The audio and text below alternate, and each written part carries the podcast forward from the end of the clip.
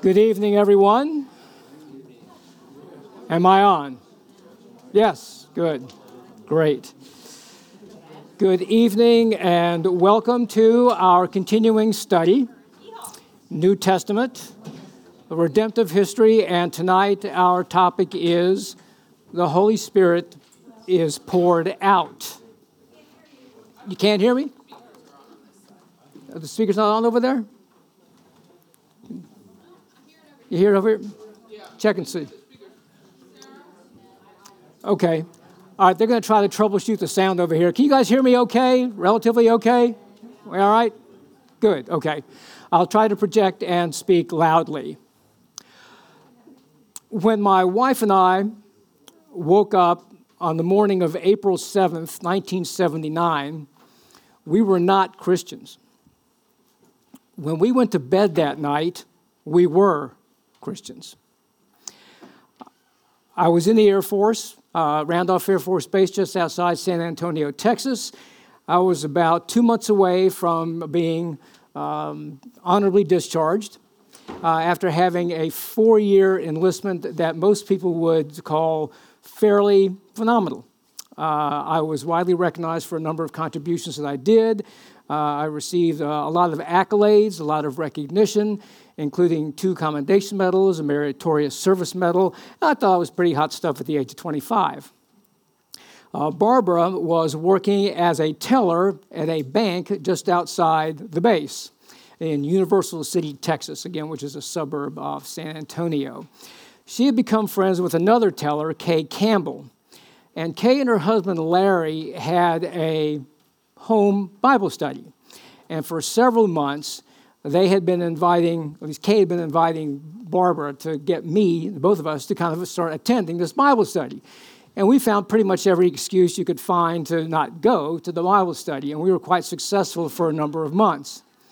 And one of the other ladies at the bank was leaving to go back home to Oklahoma, and they were having a going-away party for her. And we were invited to the going-away party, so we thought, well, we like parties, so we'll go. And when we got there, we found out that just about everybody at the going-away party was part of the Bible study. And not only that, these people were unlike any people we had ever come across in our lives. Barbara was raised Roman Catholic. I was, as my mother would say sometimes, drug up Presbyterian. And what she meant by that was we only went to church occasionally, and we were what you might refer to as CEO Christians, Christmas and Easter only, and attending Presbyterian Church just over here on Sharon Road. So we found out that these folks are really, really cool folks. And so we decided they're so cool, we'll hang around with them. We started attending the Bible study in January of that year, 1979. And we enjoyed what we were listening to, and we kind of went along, and we contributed as best we could, thinking that we knew, the story. And on April 7th, we and the Campbells had decided that we would go out to dinner at a Chinese restaurant. Kay and Larry had never been to a Chinese restaurant, which was surprising because Larry was an Air Force veteran and at the time was flying for Braniff International. He was a pilot. And so we had a lovely dinner at the Chinese restaurant and then went back to the Campbell's small efficiency apartment just outside the Air Force Base. And, of course, the topic of the day, whenever we got together, was religious stuff about Jesus. And so we were talking about religious things. And as Larry had a way of doing, he pulled out the Bible, and he held it in his hand. And whenever he did that, it was just amazing what came out. I was like hanging on every word. And I can't remember what scripture he was talking about or exactly what he was saying. And I went, held up my hand, Larry. I said, just stop. I said, for the first time in my life, I believe that Jesus Christ is the Son of God. But I've got an emptiness. I've got a hole right here. I tapped myself right here. And Barbara's sitting next to me on the couch, and she said, me too. He said, well, I think I know what you need. And he shared four scriptures with us: Romans 3:23, Romans 6:23, John 1:12, and Revelation 3:20. And he explained a little bit about each one as he was going through those. And then at the end of kind of discussing those, we bowed our heads and did a sinner's prayer, and invited Jesus into our lives. And at that moment, Kay got up and left the apartment. Also at that moment, the presence of Satan was right here. I could almost see him. And as soon as we accepted Christ, he turned and vanished. As did Kay. She vanished. She left the apartment. And a few months later, Kay came back in with two other couples in tow, two couples who were part of the Bible study. And they had been prepped by Kay and Larry, who said, "We're going out to dinner with the Carmichaels, and we think tonight's the night. So we want you to pray for them." The other two couples were in an apartment next door to Kay and Larry's, praying for us. And as Barbara and I sat there with tears streaming down our cheeks and the weight of the world lifted off our shoulders, we never looked back. Our lives changed forever. Now, I share that with you tonight for two reasons.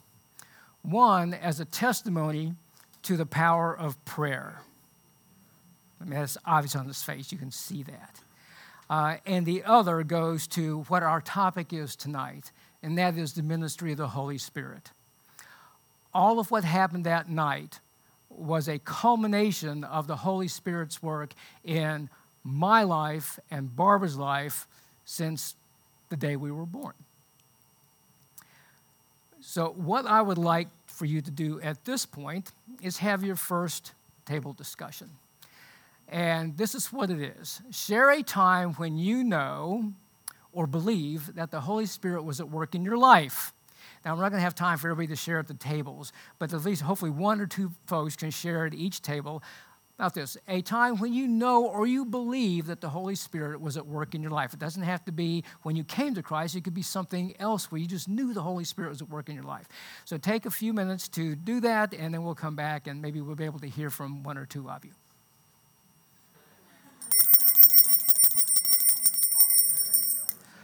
I hate to interrupt because I know there's some great stories being shared, but we want to give a few minutes to hopefully hear from at least one or two of you the Reader's Digest version of what you just shared at your table. If anybody would like to volunteer to do that, I think the group would be blessed. Where are the microphones, by the way? What tables have microphones? I saw there's one over there, and there's one. One over there? Or is there just one microphone? Oh, okay. Oh, there it is. Okay. All right. Okay. Anybody want to share? No requirement, just opening the floor. Okay, then we shall move on. Let's pray. Gracious Father, we are gathered together this evening to hear about, learn about, talk about your Holy Spirit. Probably one of the most challenging topics to talk about on a number of levels. We pray that your grace and your very Spirit, as we are talking about him, will be present here tonight to open our hearts and our ears to things that are really in many ways beyond our understanding, but there's so much that you have revealed to us that we want to make an attempt at least to try to plumb some of the depths of the mystery of this third person of the Trinity. So thank you for this opportunity. Thank you for your presence and your Spirit. It's in Jesus' name we pray. Amen. Amen. So we have two bottom lines tonight, and they should be there on the sheet on your tables. One is this: so complete is the union of the members of the Trinity that the coming of the Holy Spirit is the coming of Jesus himself. And the other is this: through the Holy Spirit, we have communion with Jesus and with the Father, and this communion is direct and immediate. Our subtopics for this evening are the doctrine of the Holy Spirit's influence in Jesus' life, Jesus' promise to send the Holy Spirit comes in fire, the Holy Spirit continues the acts of Jesus, and the Holy Spirit and common grace. Each of these deserve an evening of its own. And if you were here 2 weeks ago, when I inundated you with a lot of information, I will do so again this evening. So we have a lot to cover, but have no fear. The notes will be made available to you as they were last time. But please take notes. I encourage you to do that for the things that you hear that are particularly important to you. The doctrine of the Holy Spirit is one of dozens of doctrines in Christianity.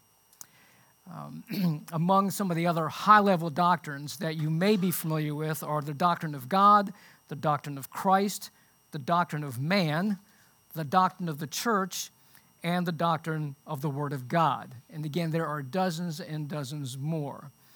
A doctrine is simply a settled teaching within a system of belief that is presented for acceptance. Most of the major doctrines of the Christian church were discussed, debated, researched in Scripture, and settled upon more than 1,500 years ago. So they're very new doctrines that have popped up over the years, but the main ones in Christianity are at least 1,500 years old. In his letter to Titus, Paul said, "You, however, must teach what is appropriate to sound doctrine." So why is sound doctrine important? Heresy's bad. Heresy's bad. Doctrine good, heresy bad. Okay. and there's a lot of it. Yes, there's a lot of it. Very simply, sound doctrine delivers us from the snare of false teaching, which can lead to heresy and inhibit and threaten or even arrest our spiritual growth. So, to our topic tonight, who or what is the Holy Spirit?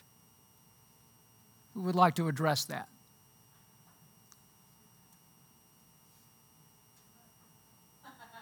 Just anybody, anything. Who or what's the Holy Spirit?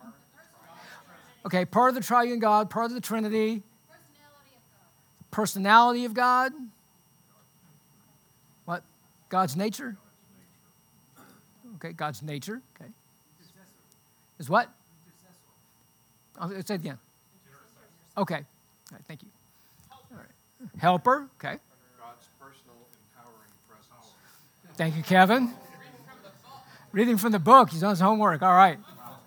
Good. Okay. All right. And do we find that we connect with the Holy Spirit as easily as we connect with God the Father and God the Son? Yeah? Do we? Because they're one. No one has any difficulty in connecting with the Holy Spirit rather than God the Father or God the Son? Some people. Yeah, and you're right on point. By comparison to God the Father and God the Son, there are some of these ideas of being remote, perhaps even impersonal, vague in some way, mysterious in some way, and insubstantial, not material, because spirit is basically not material. Some people have that difficulty. Most of us at some point probably have something similar like that happen to us. The nature of the Spirit, and the word Spirit, by the way, comes from the Hebrew word ruach, and the Greek pneuma. And both of these words, just their very sound, kind of conveys the meaning of the word, which is the expulsion of wind or breath. Ruach, pneuma. The idea is air in motion. And those two terms, ruach and pneuma, along with the Latin spiritus, are derived from root words that mean breath or wind. Now, when we talk about the Holy Spirit, or the Spirit, capital S, what we're really expressing is the power and energy of the breath of life. The Old Testament term, ruach, specifically emphasizes the presence of energy and activity rather than immateriality. And that's what's in view. In Micah 3:8, we read, "But as for me, I am filled with power with the Spirit of the Lord." Genesis 1:2, "The earth was without form and void, and darkness was over the face of the deep. And the Spirit of God," ruach Elohim in the Hebrew, "was hovering over the face of the waters." When applied to God, the emphasis of ruach is his overwhelming energy, But even more importantly, it describes God extending himself into and in active engagement with the creation that he has made in a personal way. Sinclair Ferguson, in his book, The Holy Spirit, which, by the way, I relied on heavily in preparation for tonight's lesson, says this: "The activity of the divine ruach is precisely that of extending God's presence into creation in such a way as to order and complete what has been planned in the mind of God." When it comes to the Holy Spirit, and probably most things of a religious nature, Christianity in particular, all analogies kind of break down at some point. There's really no perfect analogy when you want to describe God. There's no perfect analogy in trying to describe, Jesus as the Son of God. And similarly, there's no real, 100% great analogy for the Holy Spirit. But one analogy that comes close is electricity. Without the energy of electricity flowing through them, all appliances and devices and machines made to run on electricity would not have the power to function. So similarly, without the energy of the Holy Spirit in creation, creation couldn't function. It's that simple. As I mentioned earlier, as some of you mentioned in talking about who is the Holy Spirit, most of us know that he is the third person of the Trinity. And as the third person of the Trinity, along with God the Father and God the Son, he is of the same nature and the same substance as those two other persons of the Trinity. Theologically, we say they are of the same essence and are consubstantial with one another. Again, simply meaning that they are of the same nature and of the same substance. The Holy Spirit possesses personhood just as God the Father and God the Son possess personhood. The Holy Spirit is both God's Spirit and Jesus' Spirit. We see this throughout Scripture because we will read Old Testament, New Testament, either the Spirit of God, God's Spirit, the Spirit of Christ, Christ's Spirit, and of course the Holy Spirit. And so these are all indicative that they are triune and of part of the Holy Trinity, one God.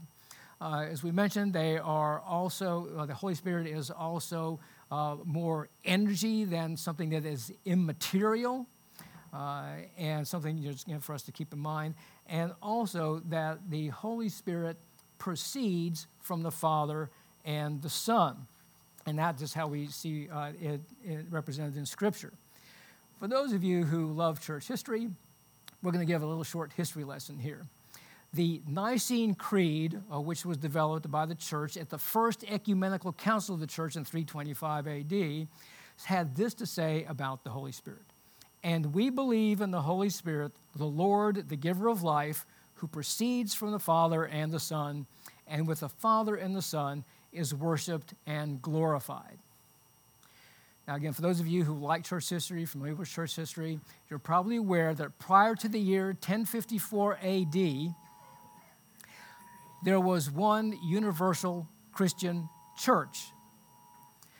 After 1054, we have the Eastern Church and the Western Church. The Eastern Church became headquartered in Constantinople, modern-day Istanbul, Turkey. The Western Church became headquartered in Rome and developed into the Roman Catholic Church. In the East, we have the Eastern Orthodox Church. The split in 1054 came about through a variety of different disagreements on some theological issues, one of the most important of which was, from whom does the Holy Spirit proceed within the Trinity? Is it the Father and the Son, or just the Father? The Western Church, which we are descendants of and part of, settled on that the Holy Spirit proceeds from both the Father and the Son, as we saw here in the Nicene Creed. The Eastern Orthodox Church holds that only through proceeding from that the Holy Spirit proceeds only from the Father, not the Father and Son. And that remains a bone of contention between East and West to this day. Okay. So for those of you who love church history, there you go. A little side trip for you. But let's now talk about the Holy Spirit's role specifically in redemptive history, beginning with the Old Testament.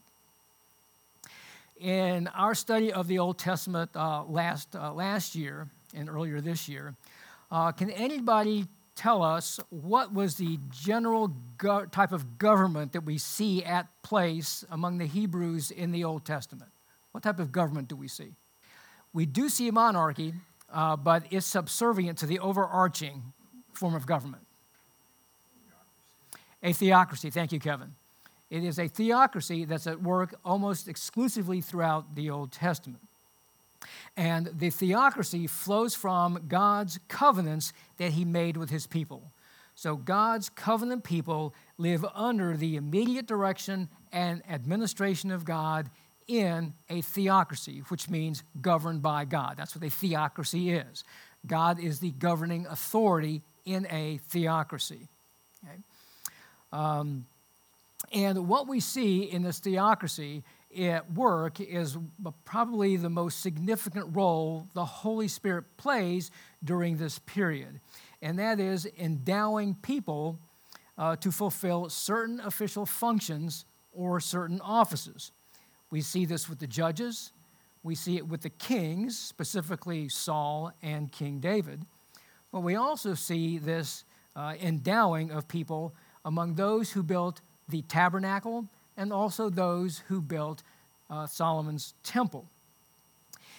We also see in the Old Testament that when an individual who had this endowment of the Holy Spirit, for whatever reason, became unsuitable for God's purposes, God would remove his Spirit from that individual. Can anybody cite any examples?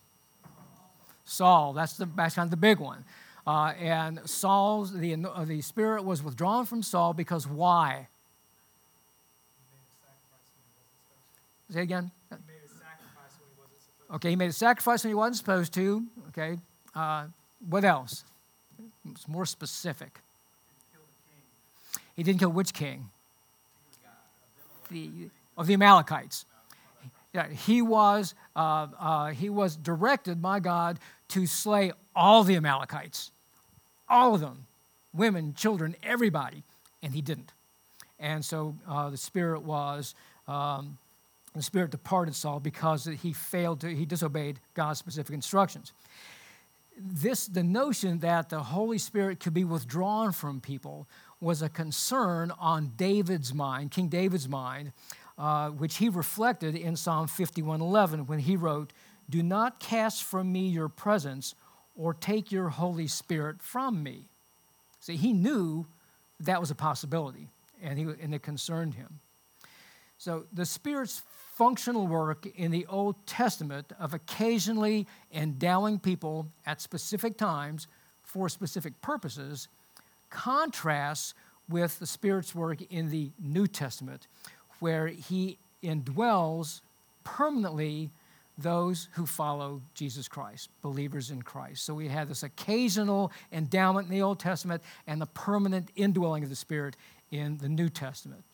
And so in addition to that, let's look at these four roles that the Holy Spirit is involved in the New Testament era. In general, it may be said that the special task of the Holy Spirit is to bring things to completion by acting immediately upon and in God's people. And that's what we see at work in the New Testament and beyond. The work of the Spirit follows the work of the Son, just as the work of the Son follows the work of the Father. In his superintending or overseeing the incarnation, the Holy Spirit created a human body in which the Son of God could dwell, making it possible for Jesus the Messiah to become the substitutionary sacrifice for our sins.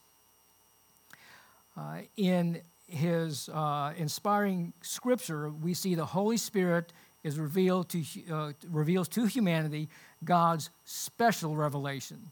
God's special revelation. And that's really what we talked about throughout the Old Testament course and what we're talking about in the New Testament course. Everything that we see in the Bible is God's special revelation of the story of redemption, culminating in the person and work of Jesus the Messiah. In birthing and growing the church, the Holy Spirit not only gave birth to the church, but indwells it to give it life and grows it by regeneration, regenerating individuals, as I shared what happened to me and my wife on April 7th, 1979. It happened to all of you at some point in time. So he grows the church through regeneration and sanctification, those of us who are to grow into the image of Christ over time.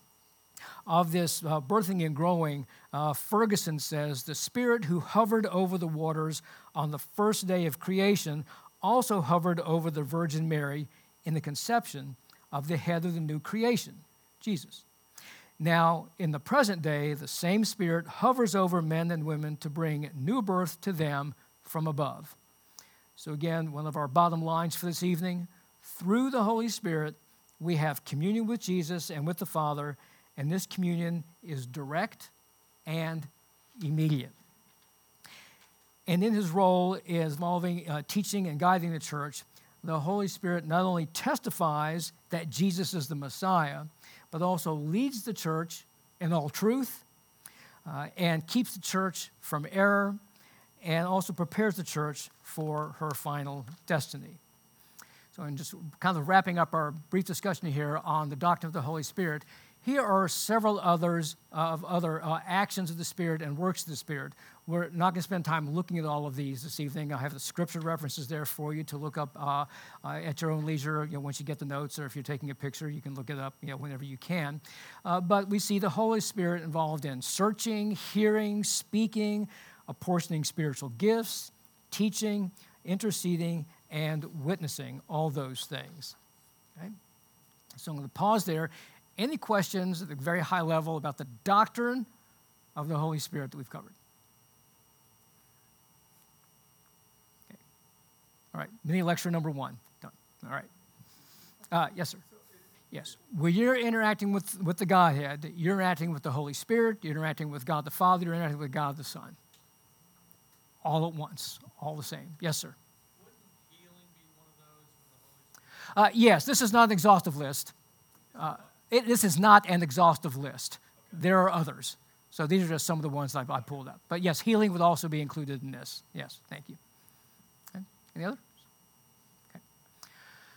All right, let's look at the Holy Spirit's influence in Jesus' life.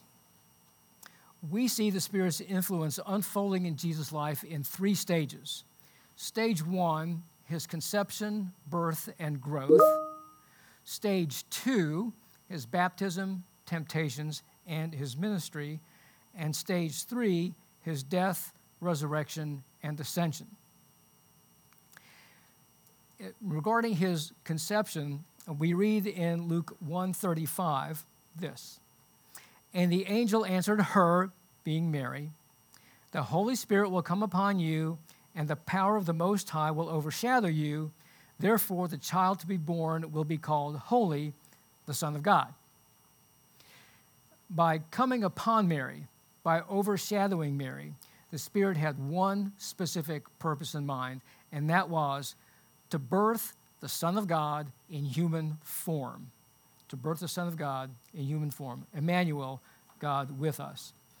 It's only through the work of the Holy Spirit could the divine Son of God assume human nature to be born in the likeness of sinful man, but without sin. To be born in the likeness of sinful man, but without sin. Jesus' virgin conception and his coming in human form, but not having any sin, is essential to the story of redemption. It is essential to the story of redemption. Why? Why is the virgin birth and Jesus without sin essential to the story of redemption?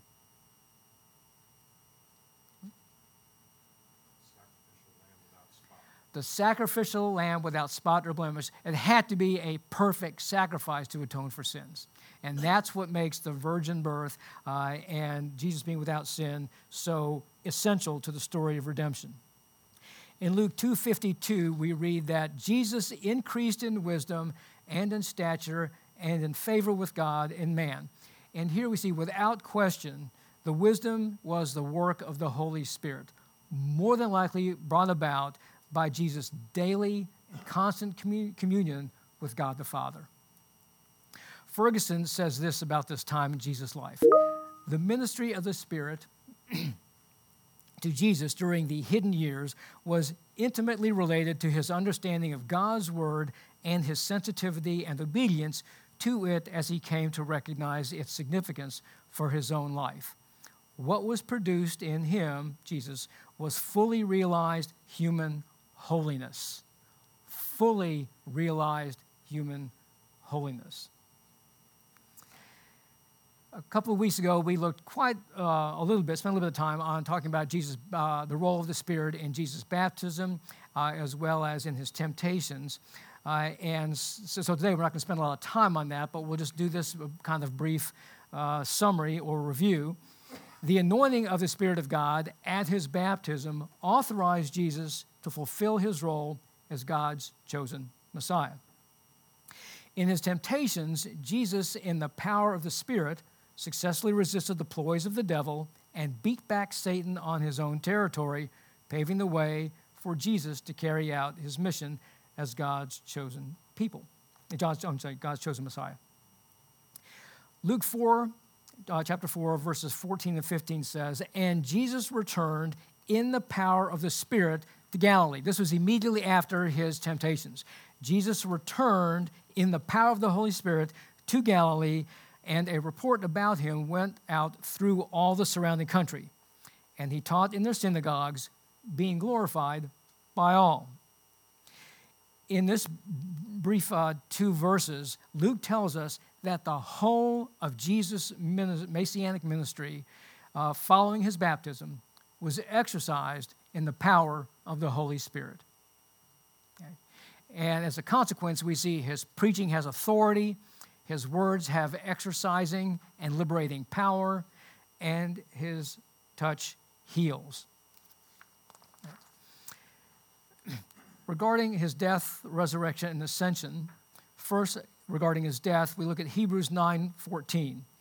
"How much more will the blood of Christ, who through the eternal Spirit offered himself without blemish to God, purify our conscience from the dead to serve the living God." So it's through the Spirit Jesus was empowered to give himself over to death. Through the power of the Spirit, he was able to do that. Regarding his resurrection, 1 Peter 3:18 says, "For Christ also suffered once for sins, the righteous for the unrighteous, to bring you to God.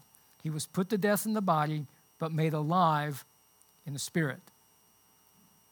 And Jesus at his ascension came into complete possession of the Holy Spirit, who had sustained him throughout his ministry. So we could say, this last point, as far as the death, resurrection, and ascension, that in the strength of the Spirit, Jesus died for our sins. By the power of the Spirit, he rose from the dead. In unity with the Spirit, he ascended to heaven and sits at the right hand of God the Father. This brings us to group discussion number 2. So here's your discussion assignment. Discuss what you would say to someone to help them understand the Holy Spirit's nature and the works he performs. All right, so the question was for you to, or the assignment was for you to discuss what you would say to someone to help them understand the Holy Spirit's nature and the works he performs. So what are some of the things that you talked about? What are some of the things that you would help say to somebody to help them understand the Holy Spirit?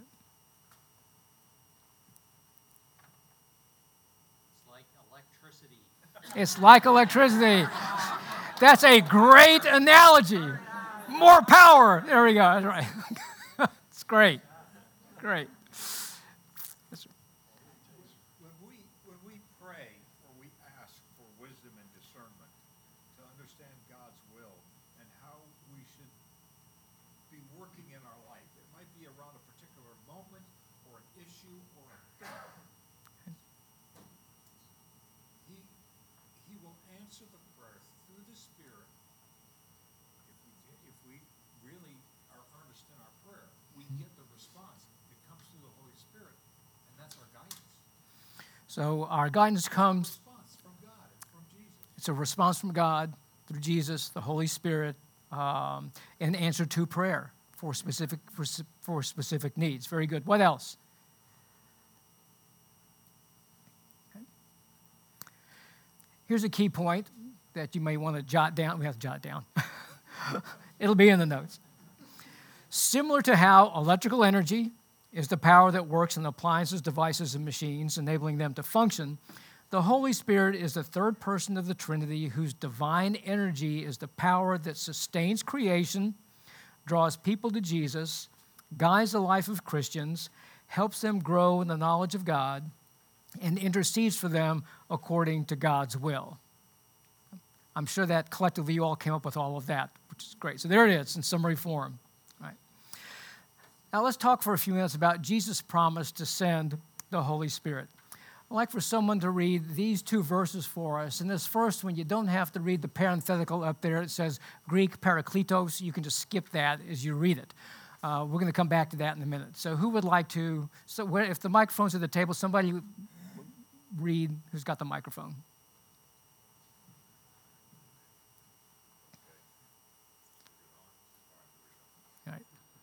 Love me, keep my commands, and I will ask the Father, and he will give you another advocate to help you and be with you forever, the Spirit of truth. The world cannot accept him because it neither sees him nor knows him, but you know him, for he lives with you and he will be in you. I will not leave you as orphans. I will come to you. Amen. And the second one also, if you would. When the advocate comes, whom I will send to you from the Father, the Spirit of truth, who goes out from the Father, he will testify about me. Thank you. So the Greek word that we see here in these two verses, that is rendered advocate, is parakletos or paraclete. It can also be rendered and translated as helper or comforter. You will see that in some versions of the Bible. And if it's in that context, it means someone who comes alongside to strengthen another. When rendered as advocate, the concept here is someone who is a character witness, like you would have in a court of law.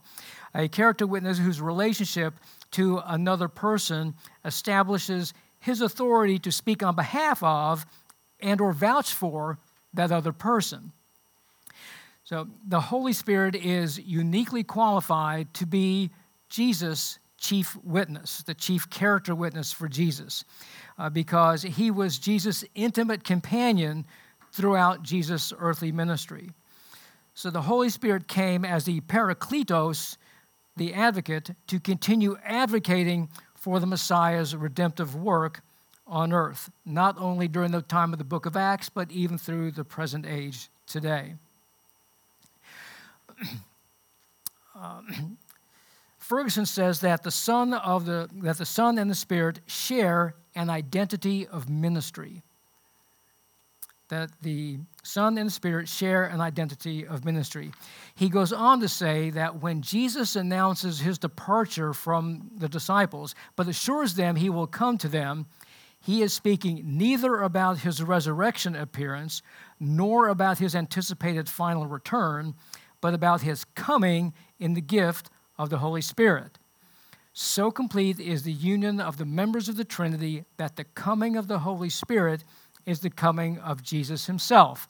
That last sentence is another one of our bottom lines for this evening. That so complete is the union of the members of the Trinity that the coming of the Holy Spirit is the coming of Jesus himself. And when the Holy Spirit comes, he comes in fire. Okay.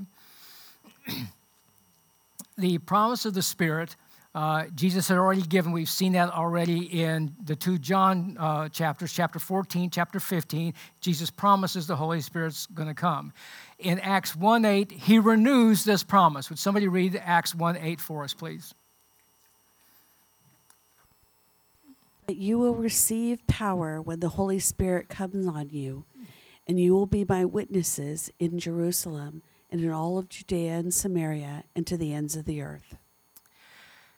And then later on in Acts, we see the fulfillment of this promise, the promise of the Holy Spirit, occurring at three decisive points, each one coinciding with one of the geographical references in Acts 1:8, Jerusalem, Samaria, and Caesarea, representing the ends of the earth.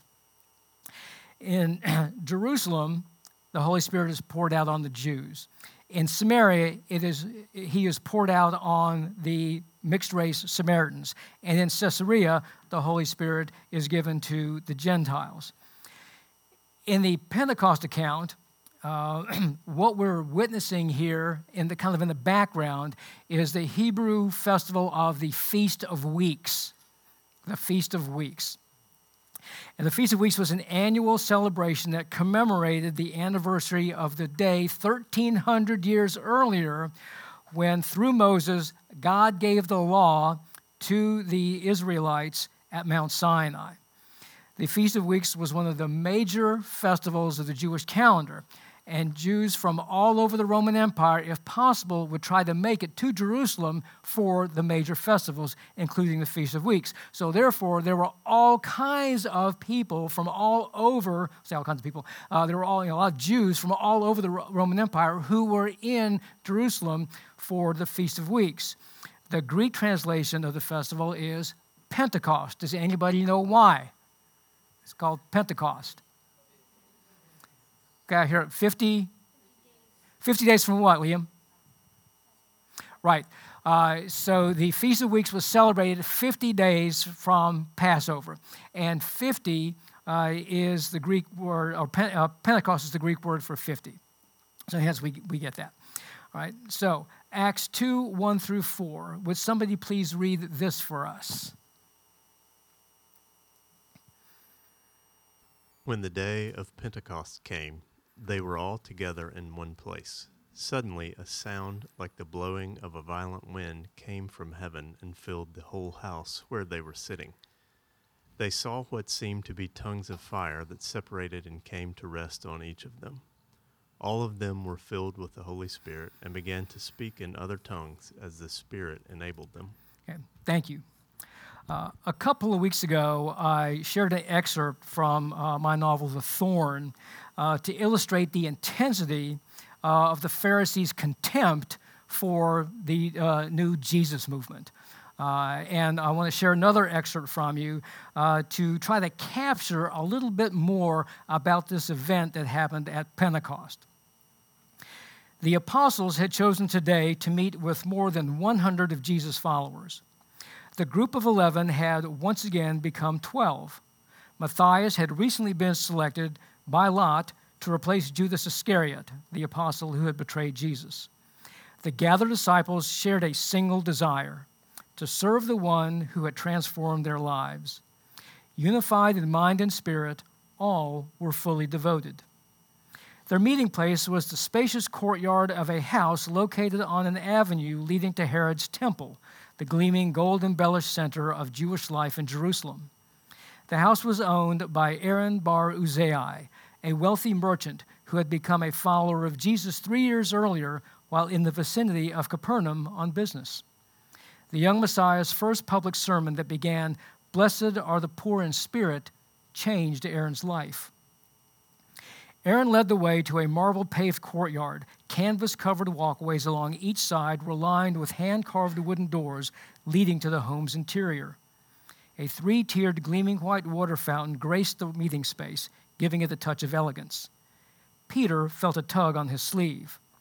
The Apostle Thomas pulled him aside across the threshold and stopped a few steps back inside the house. "Are you going to keep doing this?"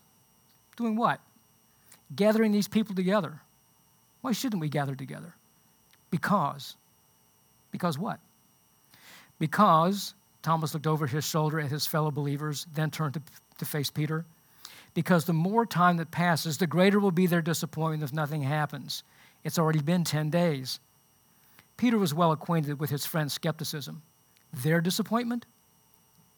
"Every time you gather us together, their expectation grows even more." "Perhaps, but I wonder," Peter said, putting a hand on Thomas's shoulder. "I wonder, is it possible it's not their disappointment that's bothering you, but your own?" "It was much easier," Thomas sighed, "to believe when Jesus was with us, when we could see him. Now he's gone." The Master has always been faithful to his promises that he's made, hasn't he? Yes, and he always will be. So for now, let's follow Jesus' wise counsel and wait. Thomas nodded. The two apostles stepped back into the courtyard just as a sound like a violent storm struck the whole assembly. Descending from overhead, the sound rushed to fill the space as candlelight fills a dark room. The phenomenon, unaccompanied by any naturally occurring weather event, startled everyone. The intensity of the thunderous sound extended far beyond the walls of the courtyard, echoing through every broad avenue, crooked street, and narrow passageway in Jerusalem, confounding the whole city. An apparition like fire appeared above the stunned crowd. Blazing, tongue-shaped images, slender and pointed, darted chaotically in every direction before coming to rest one by one on the heads of the disciples, as if in a predetermined order. Everyone in the courtyards was filled with the Spirit's power and began speaking in languages they had never before learned. The spectacle attracted hundreds of pilgrims and residents in the immediate vicinity. Captivated and perplexed by the voices coming from inside Aaron's house, they heard not only Aramaic, but each pilgrim's native language. "Are not all these men who are speaking Galileans?" they asked in utter amazement. "How then is it that each of us hears them in his own native tongue?" The assembled crowd was mystified. Even though many were devout Jews, fervent in their devotion to God, they were unable to discern the phenomenon's divine nature. And that may be true for some of us. Sometimes, as time is passing, we just don't quite understand the phenomenon, the divine nature of the divine phenomenon that we have experienced. So anyway, such is one fictional account or elaboration of the Pentecost account. So let's look at decisive point number 2 in Samaria, where the Spirit is given to the mixed-race Samaritans. Somebody read these verses for us, Acts 8:14 through 17.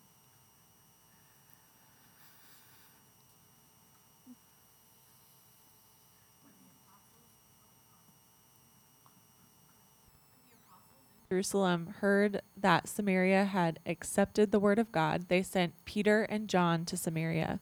When they arrived, they prayed for the new believers there that they might receive the Holy Spirit, because the Holy Spirit had not yet come on any of them. They had simply been baptized in the name of the Lord Jesus. Then Peter and John placed their hands on them, and they received the Holy Spirit. Thank you. Now let's look at the third decisive point in Caesarea, where the Spirit is poured out on the Gentiles. Somebody read Acts 10:44 through 48 for us. While Peter was still speaking these words, the Holy Spirit came on all who heard the message. The circumcised believers who had come with Peter were astonished that the gift of the Holy Spirit had been poured out even on Gentiles. For they heard them speaking in tongues and praising God. Then Peter said, "Surely no one can stand in the way of their being baptized with water. They have received the Holy Spirit just as we have." So he ordered that they be baptized in the name of Jesus Christ. Then they asked Peter to stay with them for a few days. Okay. Thank you. Abraham Kuyper, an early 20th century Dutch theologian and who was also the prime minister of the Netherlands from 1901 to 1905. Can you imagine a theologian being the prime minister of a country or a president of the United States? You know, I'm not sure, not today. But he had this to say about the pouring out of the Holy Spirit. On Pentecost, the Holy Spirit is poured out into the body of Christ, but only to quench the thirst of one part, the Jewish. Hence, there is an original outpouring in Jerusalem on the day of Pentecost and a supplementary outpouring in Caesarea for the Gentile part of the church, both of the same nature, but each bearing its own special character. Okay. So that's a little bit about the outpouring of the Holy Spirit at Pentecost and subsequent to Pentecost. Now let's take a look at the work of the Holy Spirit as he continues the acts of Jesus. Ferguson writes that the post-Pentecost activity of the Spirit spreads through redemptive history like concentric ripples in a pool. His activity involves the transformation of the individual, the governing of the church and world, and bringing in the new age. So I'd like for us now to look at 5 what I call ripples of redemption. And these 5 are the anointing of the Apostle Paul with the Holy Spirit, the Holy Spirit growing the church, the Holy Spirit consecrating missionaries, the Holy Spirit overseeing the missionary work, and the Holy Spirit overseeing the welfare and growing of the church. And so let's begin with anointing the Apostle Paul. Somebody please read Acts 9:17 through 18 for us.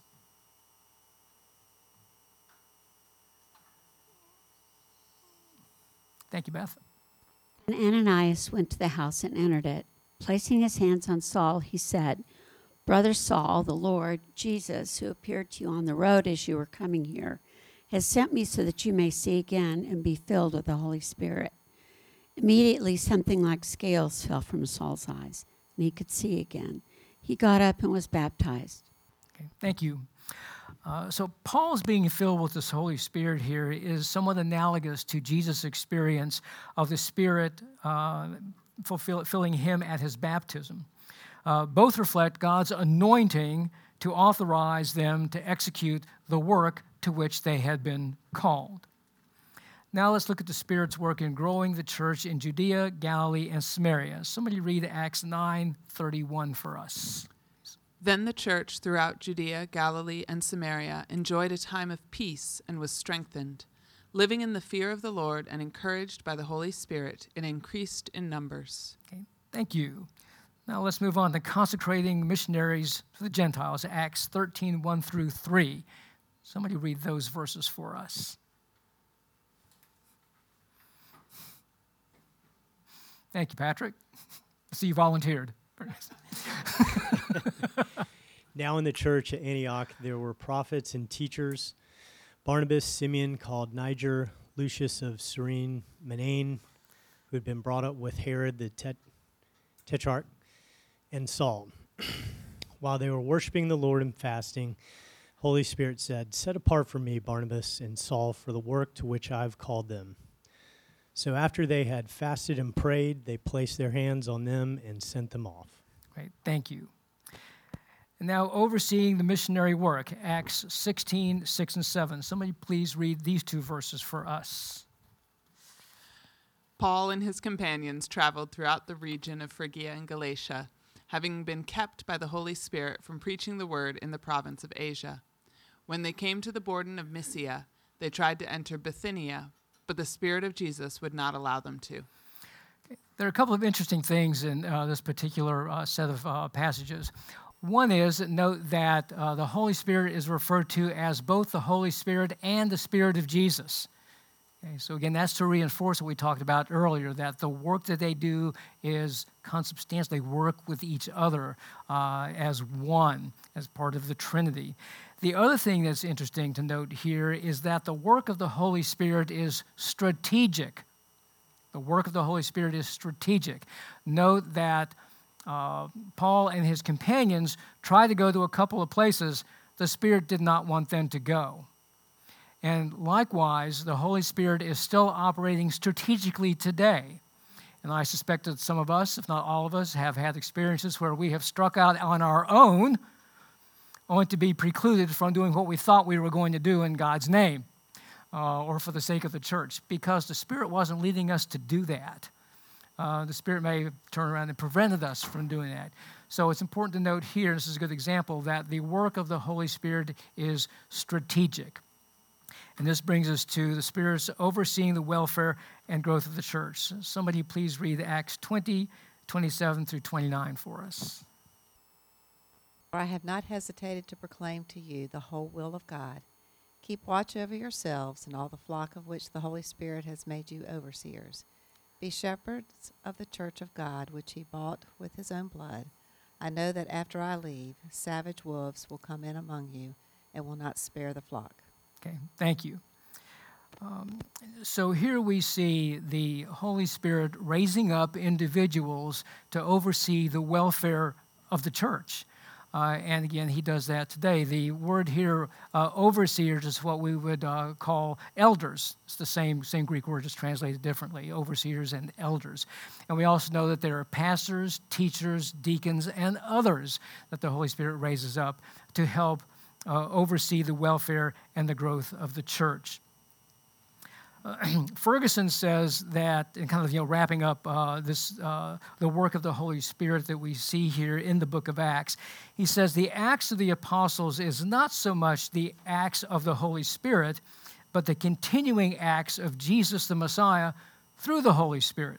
And that perspective is reflected in our outline for this evening in the work of the person who created the course here for us, where he says, the exalted Jesus extends his kingdom to Jerusalem. The exalted Jesus extends his kingdom in Judea and Samaria. And the exalted Jesus extends his kingdom to the ends of the earth. So here we see reflected that it is Jesus who is doing this. He is continuing to do what his messianic role called him to do. And he's doing it through the ministry of the Holy Spirit. So this brings us to group discussion number 3. Discuss, if you would, the importance of the Holy Spirit in the story of redemption. Discuss the importance of the Holy Spirit in the story of redemption. What's the Spirit's role here? How is he working? What's he doing? Why is he doing it? All these type of things you can discuss in the next several minutes.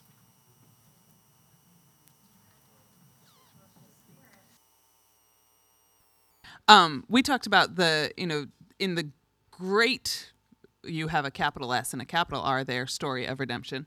What you talked about already this evening, that from creation forward, you see the activity of the Spirit moving the redemption story to its ultimate, climax, which is the resurrection.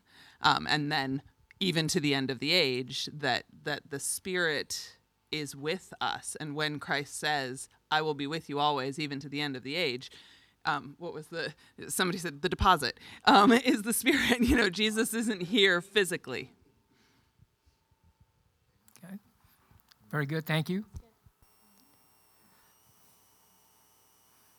What else? Anybody else? The Holy Spirit's the multiplier. So the church would not have done that had it not had the Spirit. The Holy Spirit is the multiplier in the story of redemption through regeneration. Very good. What else? Anything else? Okay. Okay, here's a key point that you can take away. In the story of redemption, it is the Holy Spirit through whom Jesus works to extend his kingdom throughout the world until his return by empowering Christians to be his witnesses. Okay. All right. We're going to conclude our time together this evening with this topic, the Holy Spirit and common grace. How many of you have ever heard a sermon on the doctrine of common grace?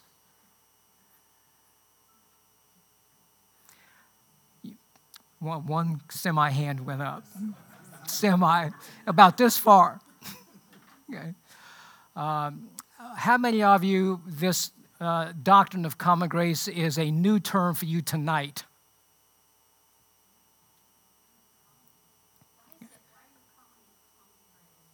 Stay tuned, Beth. Why am I calling it common grace? Your hubby knows.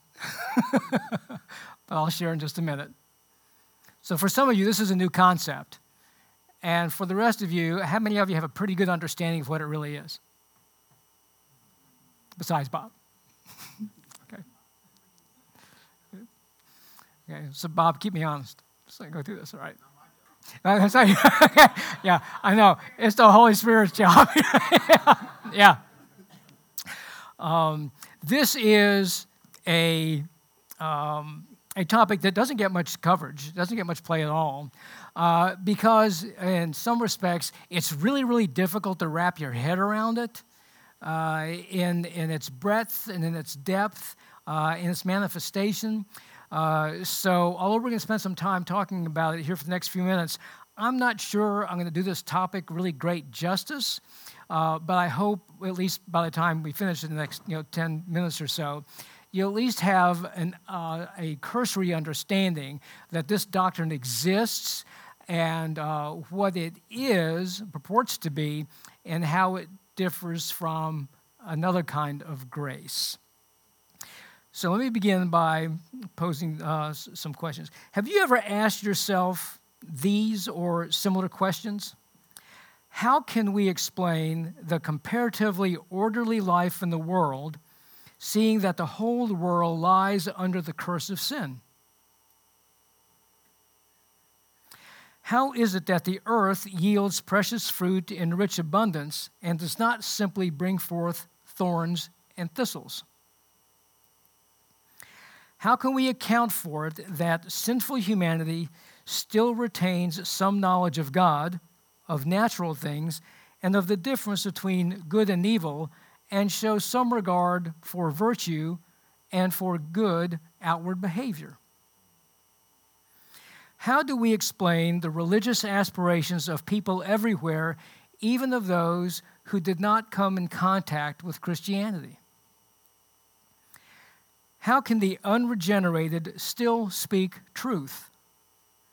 How can they do good to others and lead outwardly virtuous lives? Have any of those ever crossed your mind? Those are great questions. I know they crossed my mind on more than one occasion. Well, the answer is common grace. So we want to distinguish two types of grace. Theologically, there are two types of grace. There is special or saving grace, and there is common grace. Special grace or saving grace is the operation of the Holy Spirit that works in a spiritual, recreative way, renewing the whole nature of a person, and thus making the person able and willing to accept the offer of salvation in Jesus Christ and to produce spiritual fruits. Common grace, on the other hand, is the general operation of the Holy Spirit, whereby he, without renewing the heart, exercises such a moral influence on people through his general or special revelation that sin is restrained, order is maintained in social life, and civil righteousness is promoted.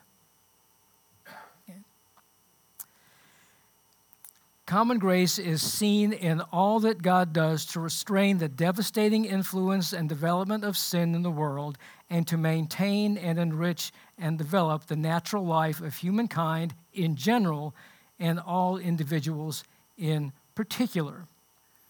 Common grace is granted to everyone. Although it does not pardon or purify fallen human nature, that's the role of special grace. It also does not effect the salvation of sinners. Again, that's the role of special grace or saving grace.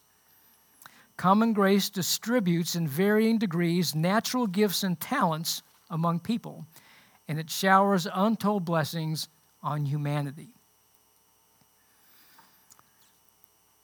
Theologically, we speak of several means of grace. The first of these is the light of God's revelation. Now, just as we speak of two different kinds of grace, there are two different kinds of revelation, general and special. General revelation is a revelation by the Holy Spirit from God found in the beauty and laws of the natural world, the understanding of good and evil in human consciousness, and God's providential governing of human affairs. Special revelation is a revelation by the Holy Spirit from God embodied in the Bible as the Word of God. Okay. So it is general revelation that operates in the realm of common grace. General revelation operates in the realm of common grace. This is alluded to by the Apostle Paul in the 2nd chapter of Romans, verses 14 and 15. Indeed, when Gentiles who do not have the law do by nature things required by the law, they are a law for themselves, even though they do not have the law. They show that the requirements of the law are written on their hearts, their consciences also bearing witness, and their thoughts sometimes accusing them and at other times defending them. Okay. That's the light of God's revelation, a means of grace. Another means of grace is human government. And I can hear you all thinking inside your minds, are you kidding me? How is that even possible, that human government can be a means of common grace? Well, it can be under a particular caveat. There is a caveat. Now remember, God's general revelation is given for the benefit of his creation. That's about the good things that he wants from his creation. And so when human government is formed in accordance with the principles of God's general revelation for the purpose of maintaining good order in society, human government is a means of common grace. Similarly, the same can be said for public opinion. Before I go there, let me just share with you what Paul says in Romans 13, 1 through 3 regarding human government. Let everyone be subject to the governing authorities, for there is no authority except that which God has established. The authorities that exist have been established by God. For rulers hold no terror for those who do right, but for those who do wrong. Do you want to be free from fear of the one in authority? Then do what is right, and you will be commended. It's so hard for us to get our heads around the fact that all human government is ordained by God, even the governments that we cannot stand. From Nazism, Hamas, all the others, in his providence, God has ordained these. It is a mystery. It is beyond our understanding. And we would say to ourselves, if we were God, things would be different, right? But that's not the way it is. So public opinion can be a means of grace when it is formed under the influence of God's general revelation and in its expression reflects the principles of God's general revelation for the benefit of society and humanity. Otherwise, it is an influence for the bad. And some may even say public opinion, when it is purely godless, is an instrument of evil. And then we come to this concept of punishments and rewards, which basically at a very high level is this. Many people will shun evil, not because they fear God, but because they've looked around and they see people who are engaged in evil, bad things happen to them. Participating in evil is not in my best interest. I would rather spend my time in doing good and pursuing the good and doing good things, because in them I know they have their own reward, and more than likely they will serve my own interests. And that's how punishments and rewards kind of play out here in this realm of the means of grace. Now let's wrap up by looking at some of the fruits of common grace. This first one, our natural lives. The death sentence that God imposed on humanity because of Adam and Eve's disobedience was not carried out immediately. If it was, that would have been the end. There would have been no other story. God would have just wiped out humanity at that point, but he didn't do that. Okay? So the sentence, you shall surely die, was not fully executed. God's common grace maintains and prolongs the natural life to give people an opportunity to come to repentance. That is a fruit of common grace. Another is the restraint of sin. Through common grace, sin is restrained in the lives of individuals and society. And you're probably thinking, not everyone, not every society, and that's true. John Calvin, the 16th century French theologian, said, "If the Lord let every mind loose to act unrestrained in its lusts, doubtless there is not a person who would not show that his or her nature is capable of all depravity." And we've all been inside our own heads that we know that to be true. The canons of Dort, D-O-R-T. How many of you have read the canons of Dort? All right, Bob, yay. You want to recite them? No, I'm kidding. The canons of Dort. Formed in the 17th century, they are one of several confessional standards used in Reformed churches even around the world today.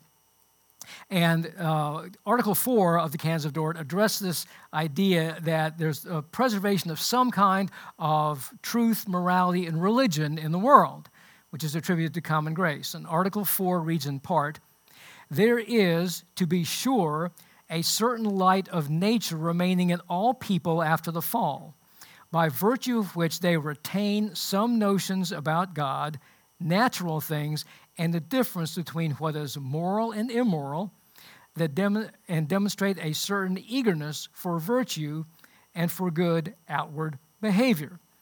We see this reflected in Romans 1:20, where Paul says, "For since the creation of the world, God's invisible qualities, his eternal power and divine nature have been clearly seen, being understood from what has been made, so that people are without excuse." And common grace enables people to perform that which is right in civil or natural affairs, primarily good works in social relations and works that are in harmony with the principles of God's general revelation. And that brings us to natural blessings. The abundant tokens of God's goodness. Psalm 145:9 says, "The Lord is good to all. He has compassion on all that he has made." And Jesus in the Sermon on the Mount, Matthew 5, verses 44 through and 45 says, "But I tell you, love your enemies and pray for those who persecute you, that you may be children of your Father in heaven. He causes his sun, S-U-N, to rise on the evil and the good, and sends rain on the righteous and the unrighteous." So that's common grace. So I hope that enlightens you to a certain extent, answers some of your questions about why this, why that, but again, it's at a very high level. So I hope you found that beneficial. So I want to wrap up with this quote from Louis Berkhof, who wrote this long treatise called Systematic Theology, which is like 800 pages thick. And he says this when it comes to kind of summing up the work of the Holy Spirit. He says, "The Holy Spirit originates, maintains, develops, and guides the new life that is born from above, is nourished from above, and will be perfected above.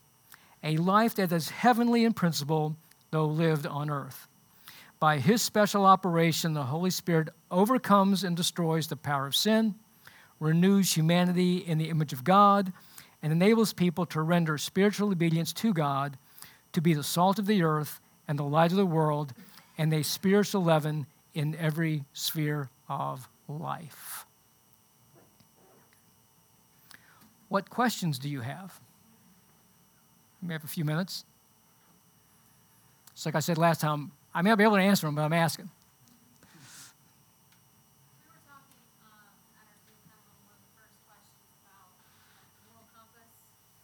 Moral compass? A moral compass.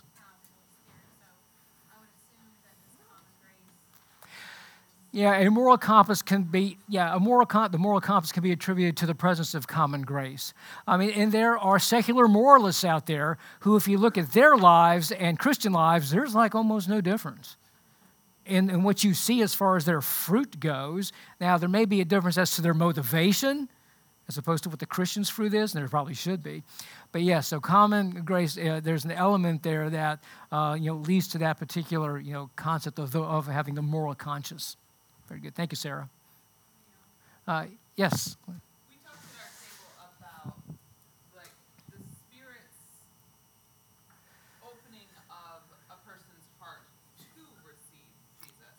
And looking at your definitions of special grace versus common grace, you would put that as part of the salvation process in the special saving grace. That is correct. So some refer to that as the wooing of the Holy Spirit. Okay. And going back to opening where I shared what happened to my wife and me, there was this wooing that went on. As we started attending this Bible study over a period of months, there was this slow wooing. We weren't Christians yet, but we were in the process of being regenerated.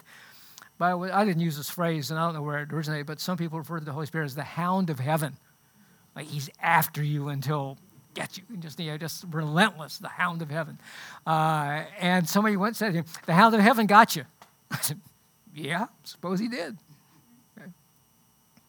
What else? Other questions? Comments, sharing, anything?